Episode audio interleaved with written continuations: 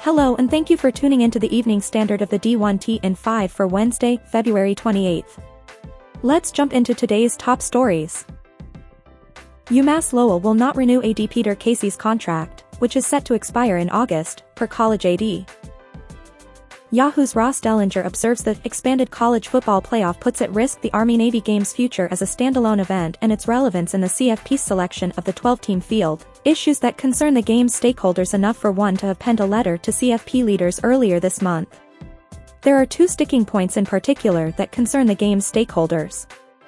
First, bowl season officials and their TV partner, ESPN, are exploring moving up the start of bowl games to the second weekend of December to free up television windows for the four first-round CFP games scheduled for the third weekend of December. Second, CFP leaders are examining how to consider the game, which kicks off six days after CFP selections are made, since the new format allows an AQ spot for the highest-ranked group of five champion. Army West Point AD Mike Buddie said, It's tricky. I don't envy the decision makers. I'm a realist. I understand there's a lot of money and a lot of games to be played, but I still think Army-Navy transcends the sport of college football and has for decades. Navy AD Chet Gladchuk adds, there is still some uncertainty with all of that right now, but our hope is they will be respectful to the fact that that is America's game.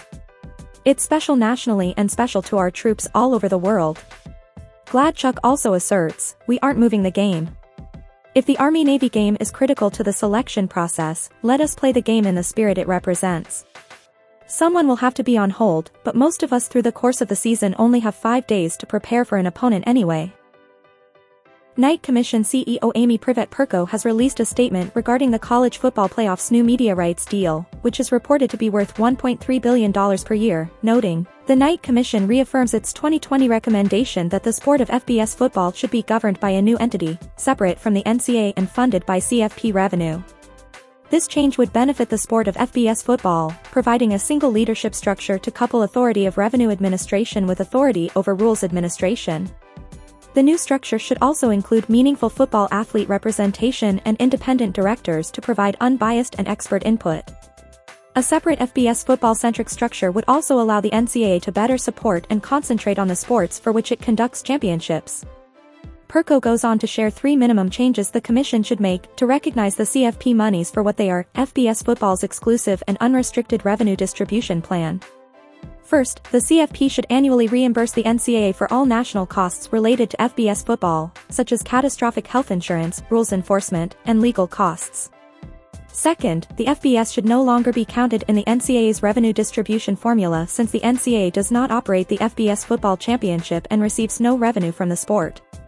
Finally, FBS conferences and institutions receiving CFP revenues should adopt the principles included in the Knight Commission's C.A.R.E model framework. Alabama AD Greg Byrne joins the next round to discuss several topics, including the challenges of NIL and the possibility of student athletes becoming employees and says the current model is unsustainable. And we are passionate about having broad-based programming here at the University of Alabama, having the Olympic sports, supporting the Olympic movement, that's not just the University of Alabama, and it's something that we need to create a model soon. We need to make sure we do everything we can to put them all together that allows intercollegiate athletics at our level to be sustainable for the long haul because everything has regulations in some manner. And we need regulation, you don't need over-regulation, but we need regulation in this. Asked about student athletes becoming employees, Byrne talks about the importance of allowing student athletes to grow, develop and make mistakes during this period of their lives, saying, I don't think it's just as simple as saying, make them employees. I don't think that at all. But what I do think is to create a model for college athletics that we all know what the rules are, that we all can follow those rules and having some guardrails in what's taking place from an NIL standpoint, it's going to be very important for that. TCU AD Jeremiah Donati to local media today said, I'm not involved in the negotiations of the CFP extension, but it feels as though there's two conferences trying to stack the deck versus everyone else. That's potentially going to create competitive inequity that I don't think is good for college football. I don't think fans want that. That's really disheartening. Hopefully it doesn't work out that way, but it seems like that's the direction we're going in. The Conference Commissioners Association, CCA, is proposing a change to the football NLI signing calendar which would include a 3 or 7 day window beginning the last Wednesday in June, a second 3 or 7 day window that opens the Wednesday following the last regular season contest, And a third window that runs from the first Wednesday in February through April 1st. Also up for discussion is what to do with recruiting in December, with options ranging from instituting a dead period to extending the contact period through the weekend before Christmas. Thank you for tuning in to the evening standard of the D1T in 5 for Wednesday, February 28th.